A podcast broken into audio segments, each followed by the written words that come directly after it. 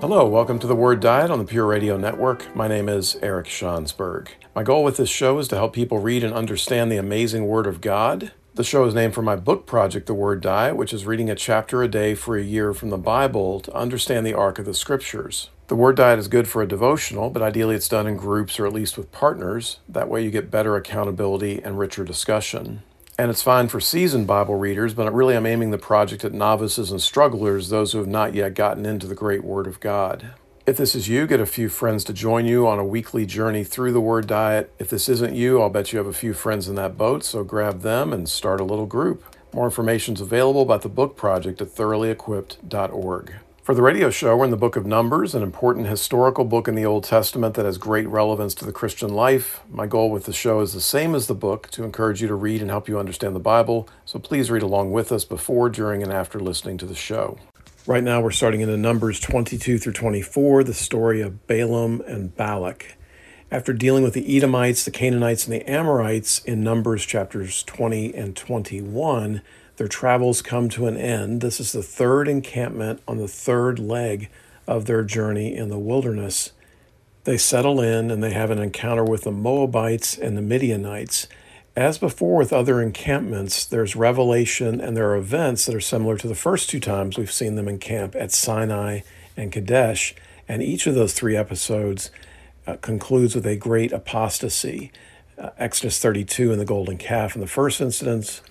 Numbers fourteen, when they rebel against the Lord and refuse to go into the promised land. And then next week we'll talk about Numbers twenty-five, when sexual immorality and idolatry bring devastation to the community. This story has a lot of pop. It ranges from patriarchal promises to messianic prophecies. God and the biblical writers find it useful. There are eleven references to this story in five Old Testament and three New Testament books. And, of course, it's popular and famous for its talking donkey. Here's what Gordon Winham says about it. The charming naivete of these stories disguises a brilliance of literary composition and profound theological reflection. The narrative is, is at once both very funny and deadly serious. The stupidity and stubbornness of the human characters, Balaam and Balak, is accentuated by the behavior of the donkey. This animal, proverbial for its dullness and obstinacy, is shown to have more spiritual insight than the super prophet from Mesopotamia. Yet this numbskulled, money-grubbing heathen seer is inspired by the Spirit of God and ends up giving us truly messianic prophecies. The drama, irony, and paradoxes of this story fascinate and perplex. So let's see what all the buzz is about. We'll start in chapter twenty-two, verses one through three. Then the Israelites traveled to the plains of Moab and camped along the Jordan across from Jericho. Now Balak, son of Zippor, saw all that Israel had done to the Amorites, and Moab was terrified because there were so many people. Indeed, Moab was filled with dread because of the Israelites. So verse one, they arrive at the Jordan across from Jericho. Of course, if you know where the story is going, that's the first battle in the Promised Land in Joshua six. And they're in the plains of Moab, and this is where they run into the Moabites. Verse two, Balak, who in verse four is defined as the king of Moab, saw all that Israel had done to the Amorites. And in verse three, we're told that Moab was terrified and filled with dread because there were so many Israelites. There's a couple ironies here. Of course, Israel had sought peace with the Amorites. It's only when the Amorites attack them that Israel responds in kind. And as with Edom and Ammon, Moab was to be left alone. These were Lot's descendants. Edom was uh, Esau and his descendants, and so it's a family matter, and they're to be left alone in God's economy. But if you attack, then you're going to be attacked in kind. It reminds me of people who always seem to make things difficult on themselves, and they seem to like drama. Then the best answer for the king of Moab would have been to let things alone, and things would have been much better for him and his people. Maybe they should give thanks for Israel vanquishing their enemy. They didn't get along with the Amorites, it turns out. Or maybe they looked to become Israel's friends. Instead, they pursue a very different path. Verses four through seven, the Moabites said to the elders of Midian, "This horde is going to lick up everything around us as an ox licks up the grass of the field." So Balak, son of Zippor, who was king of Moab at that time, sent messengers to summon Balaam, son of Beor, who was at Pethor, near the Euphrates River in his native land. Balak said, "A people has come out of Egypt, they cover the face of the land and have settled next to me. Now come and put a curse on these people because they are too powerful for me. Perhaps then I will be able to defeat them and drive them out of the land. For I know that whoever you bless is blessed and whoever you curse is cursed." The elders of Moab and Midian left, taking with them the fee for divination. When they came to Balaam, they told him what Balak had said. Verse four opens with figurative poetic language to describe Israel's power and their powerlessness. And this is correct, but it's not relevant if they make peace with them. Remember, these are peoples on the east side of the Jordan River, and the Transjordan peoples are not going to be kicked out of their land unless they cause trouble for Israel, as happens here. Verses four and seven mention a Moab-Midian alliance, probably with the Midianites who are living there. Now, it's not explicit in the scriptures that the Midianites are protected, but they're within Moab, so that would lead to protection. But they were also presumably exempt because of past alliances. Midian is where Jethro comes from, that had been so helpful to Moses, and where Moses had gotten a wife. So the family connections here probably would have prevented the Midianites from being attacked as well. Verse five, Balak sends messengers. Verse seven, they're identified as elders. Verse eight, they're identified as princes, to summon Balaam. In verse six, to put a curse on the Israelites. And then verse seven mentions a fee for divination. So in essence, he's a prophet for hire. He's a hired gun with the word. Reminds us of Hebrews four twelve, about the word of God is sharper than any double-edged sword. And they're looking to use his word as a way to attack Israel. Now, we can infer from the text that Balaam is a very big deal. They're going near the Euphrates River, so this is a four hundred mile trip each way. Outside the scriptures, we know Balaam is a big deal as well because some of his non-biblical prophecies are preserved. Here we get the why, verses five and six, of why they're going to such an extent to get Balaam's help. Balak says, "They're too powerful, literally numerous. Perhaps then I will be able to defeat them and drive them out." That his military might by itself would be insufficient, but perhaps along with Balaam's assistance, he could be successful. The end of verse six is very interesting. Those who bless are blessed, those you curse are cursed. Very much like the language in Genesis twelve with God to Abraham. Matthew Henry says, in effect, he makes him his God by the great power he attributes to his words. Now, words were taken very seriously in that culture. We know that from the blessings and the vows that we read throughout the Old Testament in particular. And so we see Balak doing the same thing with Balaam here. This is also an interesting moment because it mimics and foreshadows Israel's later reliance on government and military power and idolatry, rather than doing what they had been charged with doing, which is repenting and turning back to and depending on God. Now, broadly, it's interesting that Balak tries this. Rather than pure atheism, he believes there's something to the supernatural, or true faith. And he's putting a lot of effort into it. He's passionately investing in what turns out to be a mediocre faith and hedging his bets. Either way, he's hoping the prophet will work for him. And I think that's a lot of people's response to religion. Some people completely ignore it. Some people pursue the true faith, but many people make significant investments in faiths that are mediocre and false. One last observation for the bigger picture. As with Ruth, Rahab, and others, Balak has an opportunity to encounter the God of Israel. The Old Testament is not just the story of God with Israel, and this underlines God's justice and the question of what about those who haven't heard? God's going to find a way to make his presence available to everyone, and we see that here with Balak. So let's see how Balaam responds, verses eight through fourteen. "Spend the night here," Balaam said to them, "and I will report back to you with the answer the Lord gives me." So the Moabite officials stayed with him. God came to Balaam and asked, "Who are these men with you?" Balaam said to God, "Balak, son of Zippor, king of Moab, sent me this message. A people that has come out of Egypt covers the face of the land. Now come and put a curse on them for me. Perhaps then I will be able to fight them and drive them away." But God said to Balaam, "Do not go with them. You must not put a curse on those people because they are blessed." The next morning, Balaam got up and said to Balak's officials, "Go back to your own country, for the Lord has refused to let me go with you." So the Moabite officials returned to Balak and said, "Balaam refused to come with us." Verse eight gives us a promising start with his reply that he will only give the answer the Lord gives me. Is he a believer? Well, probably not based on the later verses. He's apparently a polytheist who typically spoke for other gods. The narration may already be giving us a clue to this by using different words for God. Verse eight is the Lord. That's the term Balaam uses. But then verse nine, the reference is to God. Another hint that's more indirect is, given his knowledge about God and Israel, he would have utterly refused this offer from the beginning, but of course he doesn't do that here. Verses nine through eleven is a dialogue between God and Balaam, which recounts Balak's request. It's interesting that God portrays himself as not knowing what's going on, and Balaam's reply indicates the same. It's a very human conversation. Note also that Balaam is not surprised or alarmed to be talking to God, and he's not going to be alarmed to talk with a donkey later. So again, this is all very foreign to our modern experience. The punchline here is that God speaks to and through Balaam, and later through a donkey, for his purposes. And it's interesting that he had only spoken to Moses and Aaron among the Israelites, and even though Balaam was later going to mess with Israel, he still sees fit to talk with them here. Verse twelve is the bottom line answer and command from God: do not go. You must not put a curse on the Israelites because they are blessed. Again, language very much like Genesis twelve. Matthew Henry says here, Israel had often provoked God in the wilderness, yet he will not suffer their enemies to curse them. Verses thirteen and fourteen, we have a so far so good sort of answer, but not really. If you look at the communication from Balaam to the messengers to Balak, both are communicated poorly and inaccurately.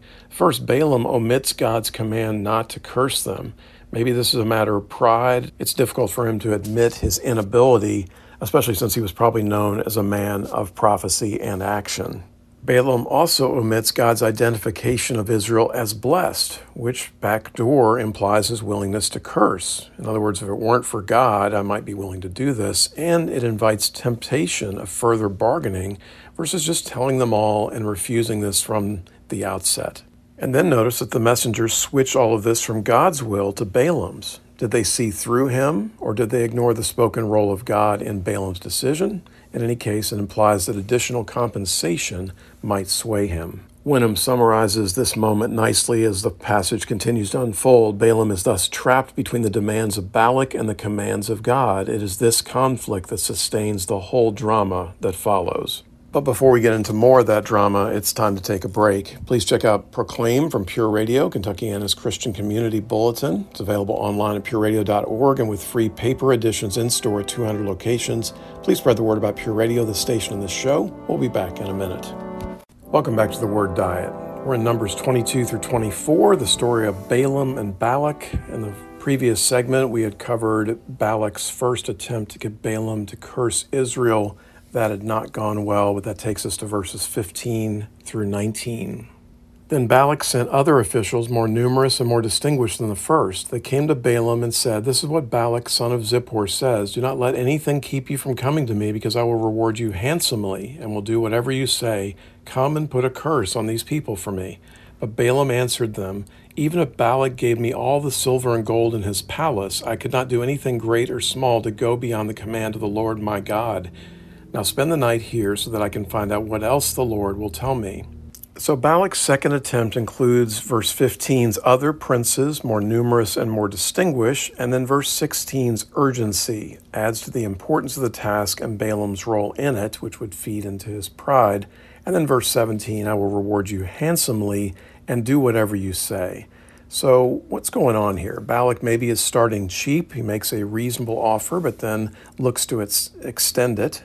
Or we can read this as Balak is more clever than that. Matthew Henry says he laid a bait not only for Balaam's covetousness, but for his pride and ambition. So maybe he's laying a bit of a trap here. It's also in all of this, he seems quite uninterested in input. It's not like he goes to Balaam and asks for feedback. He seems to already know the answer to his own question. And those kind of people can be very frustrating to deal with. Then we get Balaam's answer in verse eighteen, "Even if you do blank, I can't do anything to go beyond the command of the Lord my God." So an extreme and impressive answer. No matter what, I won't move at all from God's word.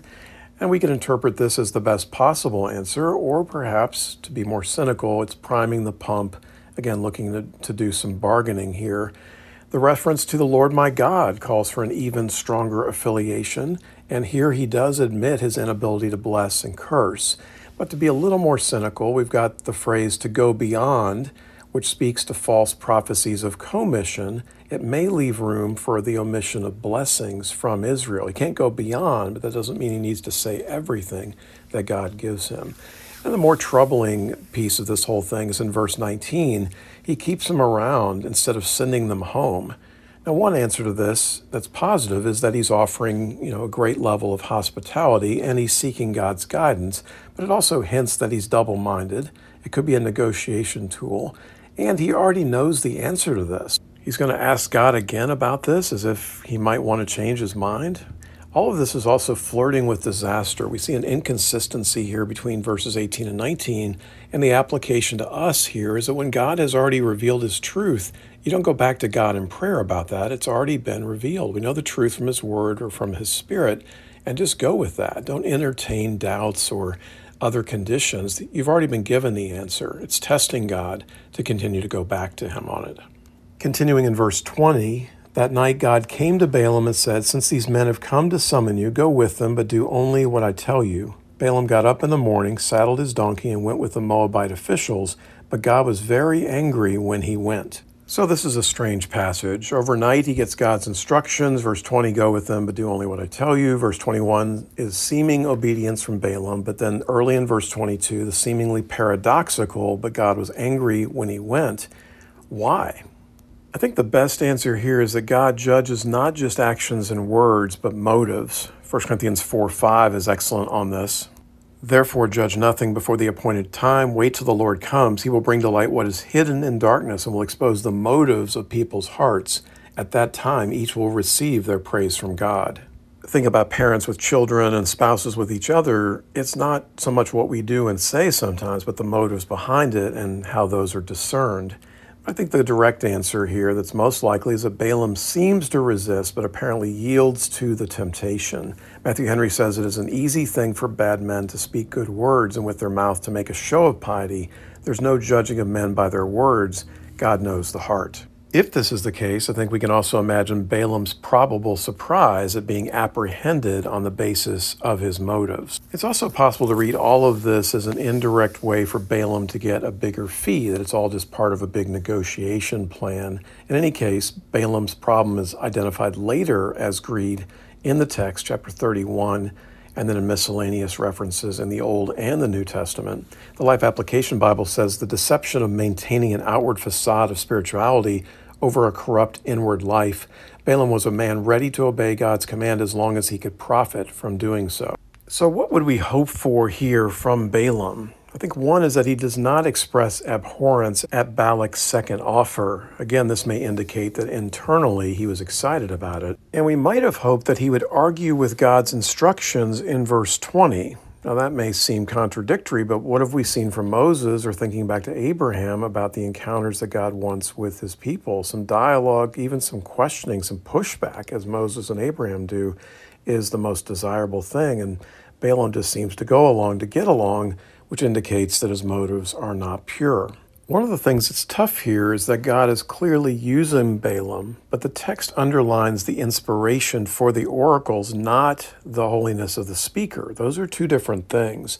As Wenham puts it, the ability to declare God's word is not necessarily a sign of Balaam's holiness, only that God can use anyone to be his spokesman. And from where the text is going next, we know that Balaam is akin to a donkey. So I think the best way to read this is that God is adjusting, so to speak, to Balaam's desires. God gives him the freedom to sin, but he's still angry with him. Just because God allows a sin doesn't mean that he doesn't have wrath toward it. So let's read verses twenty-two through thirty-one. But God was very angry when he went, and the angel of the Lord stood in the road to oppose him. Balaam was riding on his donkey, and his two servants were with him. When the donkey saw the angel of the Lord standing in the road with a drawn sword in his hand, it turned off the road into a field. Balaam beat it to get it back on the road. Then the angel of the Lord stood in a narrow path through the vineyards, with walls on both sides. When the donkey saw the angel of the Lord, it pressed close to the wall, crushing Balaam's foot against it. So he beat the donkey again. Then the angel of the Lord moved on ahead and stood in a narrow place where there was no room to turn, either to the right nor to the left. When the donkey saw the angel of the Lord, it lay down under Balaam, and he was angry and beat it with his staff. Then the Lord opened the donkey's mouth, and it said to Balaam, "What have I done to you to make you beat me these three times?" Balaam answered the donkey, "You've made a fool of me. If only I had a sword in my hand, I would kill you right now." The donkey said to Balaam, "Am I not your own donkey, which you have always ridden to this day? Have I been in the habit of doing this to you? No, he said. Then the Lord opened Balaam's eyes, and he saw the angel of the Lord standing in the road with his sword drawn, so he bowed low and fell face down. So the passage starts with God opposing Balaam. After verse nineteen and the sin of hospitality, so to speak, after the change of plans in verse twenty, and then after Balaam's eager obedience, presumably driven by greed in verse twenty-one, God confronts him directly here. God's anger in verse twenty-two leads to the angel of the Lord standing on the road to oppose Balaam. The word can be translated as his adversary. The Hebrew word here is actually Satan, which means opponent or adversary. Matthew Henry says this angel was an adversary to Balaam because Balaam counted him his adversary. A fancy word for this is theophany. It's a manifestation of God's presence, only visible to the donkey. Apparently, the two servants in verse twenty-two and the princes who are along for the ride with, from Balak don't see any of this. In a sense, God meets Balaam when he is alone. So this leads to the confrontation between Balaam and his donkey in verses twenty-three through twenty-seven in terms of action. Verse twenty-three, the donkey turns off the road. Balaam beats her. Verses twenty-four and twenty-five, the donkey's pressed close to the wall on a narrow path, crushing or scraping Balaam's foot. Again, he beats her. Verses twenty-six and twenty-seven, the donkey now lays down when the angel stood in a narrow place where there was no room to get around. And again, Balaam beats his donkey. Each time the path gets narrower, escape is more difficult. God is squeezing Balaam through the donkey and through the path that he has chosen. In a word, we see here exceptionally cruel treatment of an animal, especially one he was familiar with and should have grown fond of. Proverbs twelve ten says, "The righteous care for the needs of their animals, but the kindest acts of the wicked are cruel." And another irony here is that Balaam is not at all prophetic here. His supposed ability to see things uh, does not hold at all.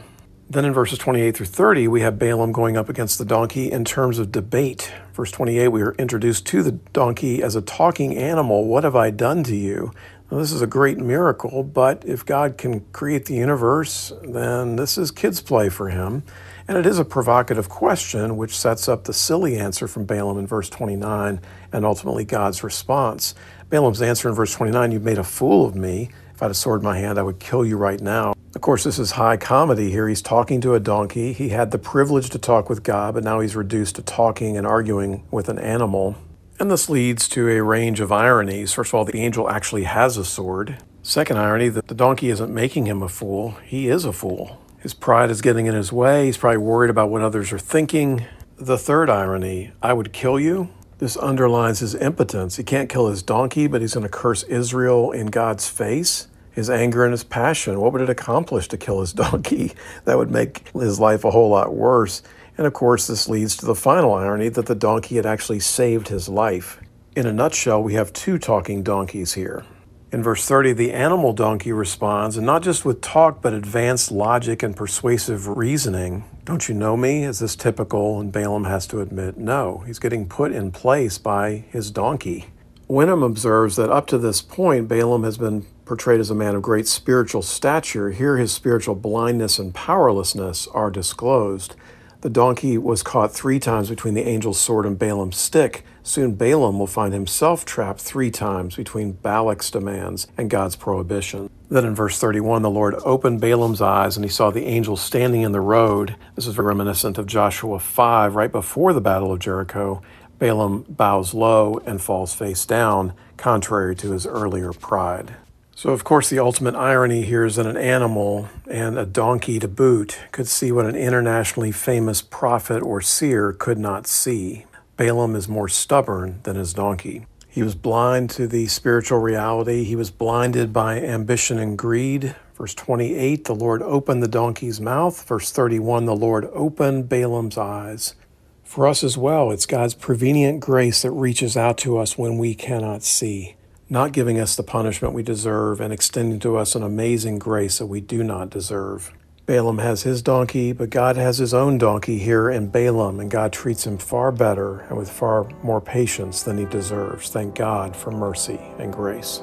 Time to take a break. We'll be back in a minute. Welcome back to The Word Diet. Right now we're in Numbers twenty-two through twenty-four, the story of Balaam and Balak. And in the last segment, we had finished with chapter twenty-two, verse thirty-one, when the Lord opened Balaam's eyes, when the angel of the Lord was standing in front of him.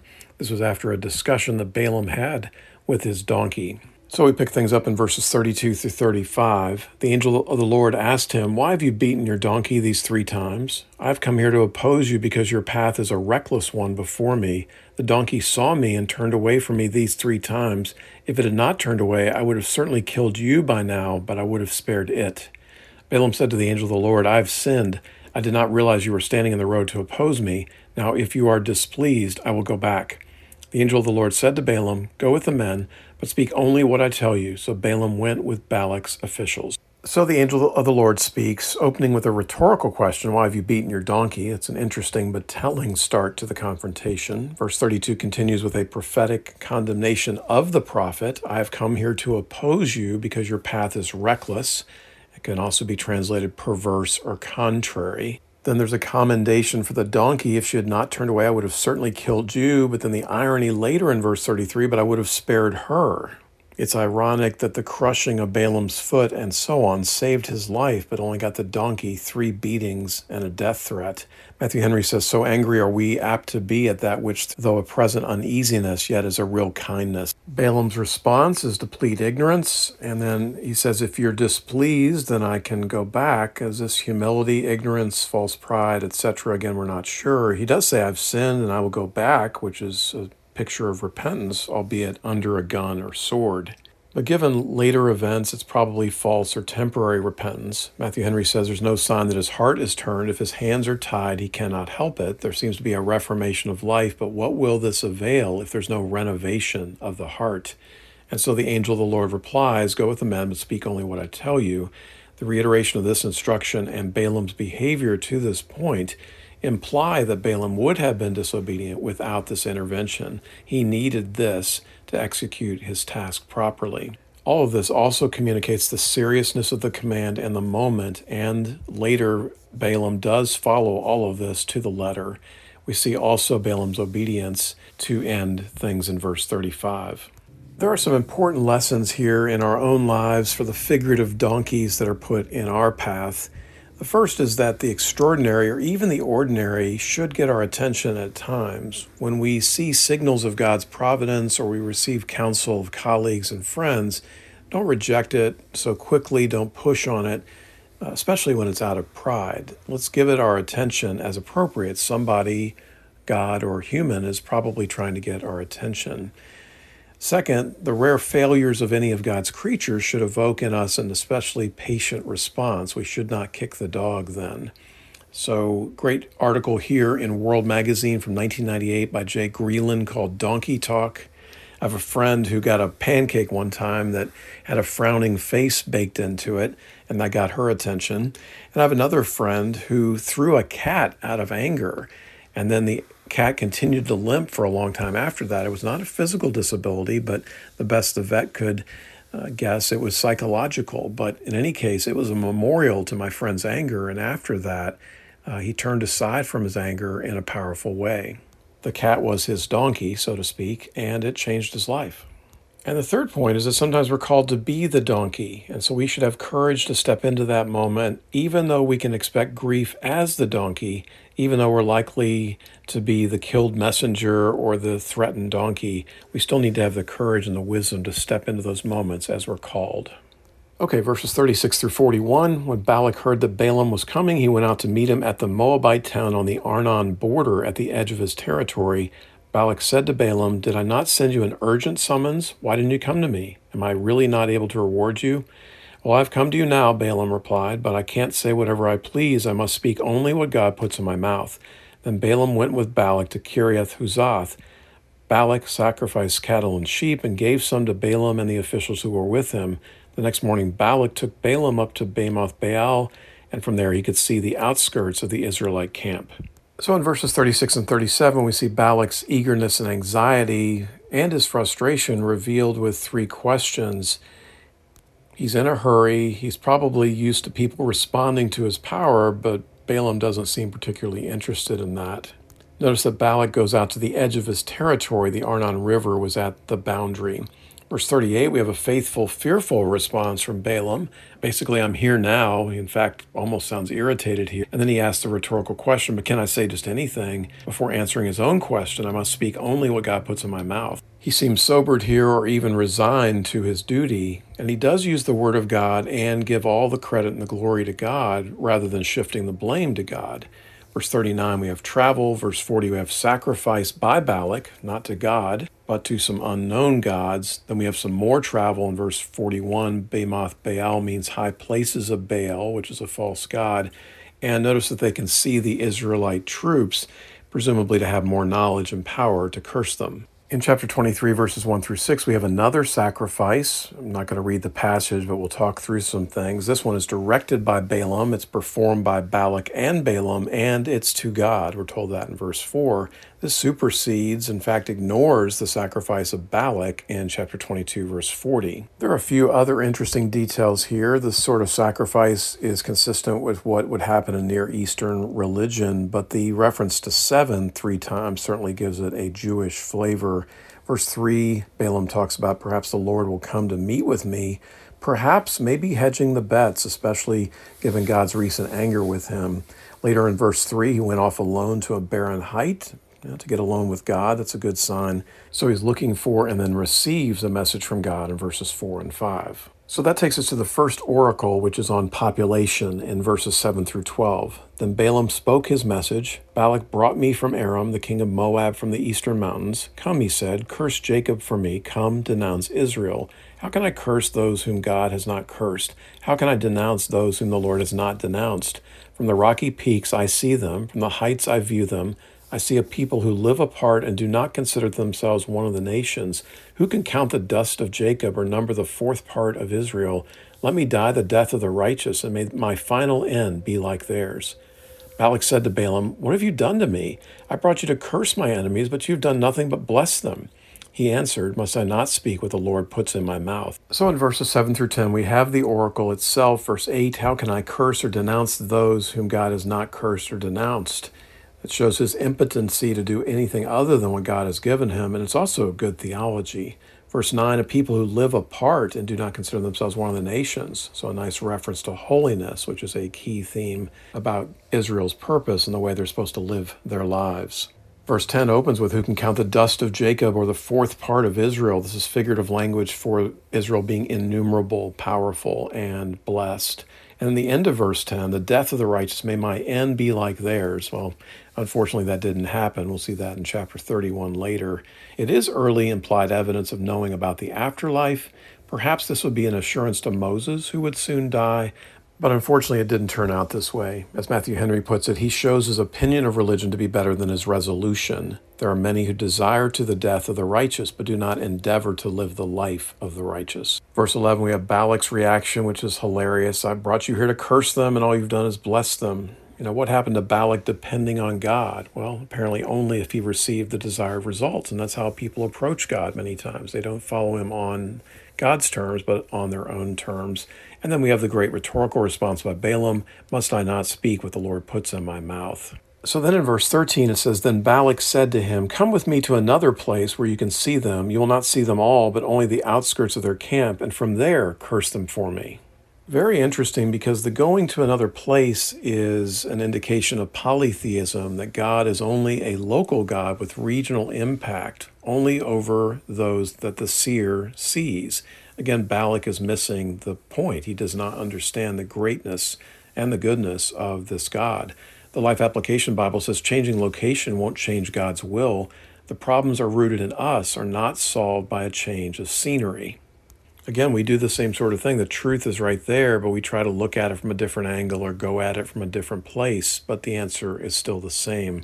Eugene Peterson says, can't you just see them hustling from one hilltop to another, trying to find the right combination of mountain and curse to make it work?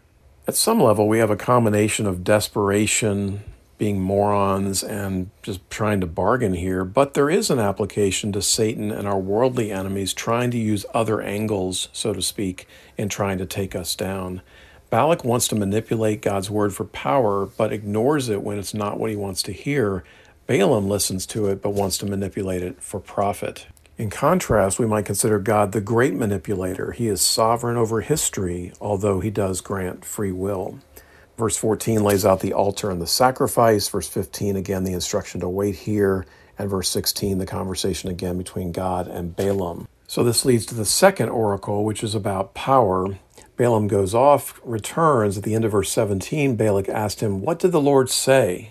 So it's interesting that Balak, that Balak is so eager to hear. And of course, this should be our inquiry as well. We should be passionate to hear what the Lord will say, and then, unlike Balak, to actually follow it. So in verses eighteen through twenty-four, we have a bigger and better oracle, including a number of details. A command to arise in verse eighteen, which points to reverence that Balak should have for God.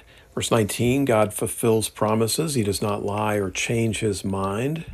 When he speaks, he acts, and his promises are always fulfilled. Before, Balaam had said he couldn't alter God's word. Now that God wouldn't alter his own word. So again, a great moment in theology. And then there are the applications that follow. Verse twenty, Balaam must bless. Verse twenty-one, God is with Israel through the tabernacle, but beyond that, he's not just blessing them from afar, he actually is with them. That's how much he cares about them. Some cool phrases here, the strength of a wild ox in verse twenty-two, verse twenty-four, rise like a lioness, verse twenty-three, see what God has done. That's what will be said of Israel and Jacob. The bottom line here is in verse twenty-three, that sorcery and divination will be ineffective against Israel. Balak's efforts will be for naught. One other cool phrase here is in verse twenty-one, the shout of the king. This is the first time God is identified as their king.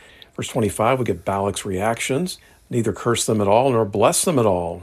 You know, here nothing would have been better than something. If you can't say something bad about someone, don't say anything at all. And then verse twenty-six, Balaam responds, "Did I not tell you I must do whatever the Lord says?" So verse twenty-seven, they go to another place. Verse twenty-eight, now they're overlooking the wasteland. And the argument here is perhaps it will please God to let you curse them for me from there. It's followed then by sacrifice number three in verses twenty-nine through thirty. This sets the table for Oracle number three, but before we get there, we need to take a break. If you're on Facebook, like Pure Radio and friend me there. Questions and comments are welcome on my Facebook. Previous episodes are available through podcast on iTunes, Spotify, SoundCloud, and so on. We'll be back in a minute. Welcome back to The Word Diet. Right now, we're in Numbers twenty-four, wrapping up the story of Balaam and Balak in chapters twenty-two through twenty-four. Verses one and two of chapter twenty-four says, "Now when Balaam saw that it pleased the Lord to bless Israel, he did not resort to divination as at other times, but turned his face toward the wilderness. When Balaam looked out and saw Israel encamped tribe by tribe, the Spirit of God came on him, and he spoke his message." If you go back to chapter twenty-three, verse twenty-three, it says, "There is no divination against Jacob, no evil omens against Israel." And Balaam seems to take that to heart here by turning aside from divination and turning his face toward God in the wilderness. As a result, in verse two, the Spirit of God comes upon him. So beyond merely words being given to him, something much more powerful has happened here. Now, first of all, this prepares the audience for an even greater revelation. This is prophetic, looking into the future, very visionary, rather than merely forthtelling truths that are theologically accurate about a God that Balak doesn't understand. Now, as we discussed before, this is no clear indication of Balaam's holiness. In fact, from the rest of the text, we would not infer that. But here, Balaam is in a relatively good spot. He merely turns his face toward the desert rather than going off alone as he had before. Maybe it's not necessary if you have the proper focus. Getting alone is useful, but it's not required to be close to God. In particular, because he's turned away from evil or the mixed methods of his polytheism by getting out of God's way, God takes it a step greater in terms of the revelation that he provides to Balaam.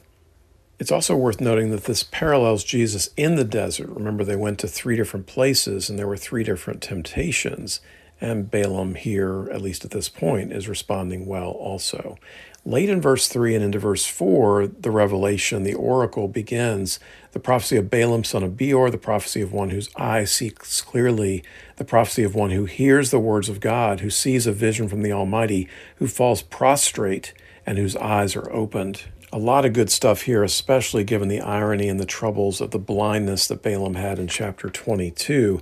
And then the prostrate in verse four is in opposition to the blindness and the pride that he had had previously.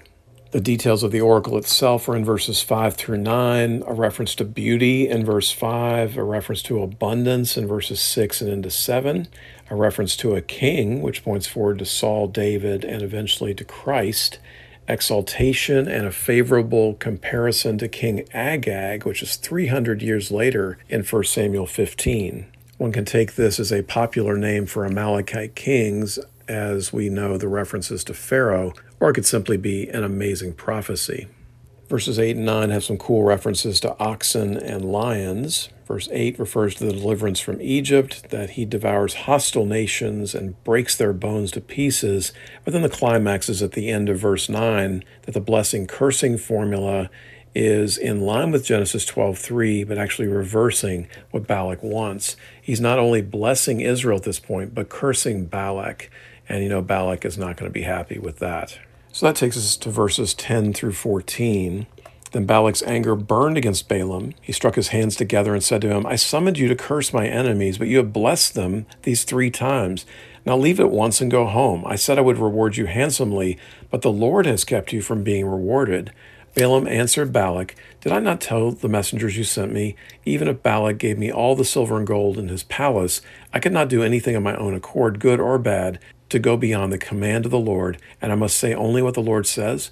Now I'm going back to my people, but come, let me warn you of what this people will do to your people in the days to come. So in verses ten through eleven, we have Balak's response, his anger in verse ten, including striking his hands together. Now, he could have struck Balaam, but he doesn't, so that's interesting, and also indicative of Balaam's courage here. Verse eleven, the command, again out of anger, to leave at once and go home.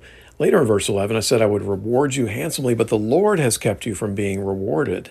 He had made promises to him back in chapter twenty-two, verses thirteen and fourteen, but now he's reneging on that, and he's blaming God. That seems dangerous, especially after recent events. From Balaam's perspective, we have the application to obedience that can be costly, but it also might imply something about Balaam's initial motives, that money is so prominently on the table in what Balak says here. Verses twelve through fourteen, Balaam's reply, basically, I told you so in verse twelve. Verse thirteen, money didn't matter, at least now, I must say what the Lord says. Perhaps this has been enhanced by his experience with the Spirit in verse two, and this makes it more difficult to understand what comes later, that he rejects this experience to get Israel into trouble in chapters twenty-five and thirty-one. And then verse fourteen, I'll return home, but only after a few more unsolicited oracles. These are for free, basically. The fourth oracle will be about what this people will do to your people. That's an uh-oh. But it also is in the days to come. Now, this can be a future reference, but usually the references here in, to the final days are a messianic phrase. So they certainly have application both to this moment as well as to David and ultimately to Jesus Christ and his first and second comings. Let's read this fourth oracle, verses fifteen through nineteen. Then Balaam spoke his message, the prophecy of Balaam, son of Beor, the prophecy of one whose eye sees clearly, the prophecy of one who hears the words of God, who has knowledge from the Most High, who sees a vision from the Almighty, who falls prostrate and whose eyes are open. I see him, but not now. I behold him, but not near. A star will come out of Jacob, a scepter will rise out of Israel. He will crush the foreheads of Moab, the skulls of all the people of Sheth. Edom will be conquered, Seir, his enemy, will be conquered, but Israel will grow strong.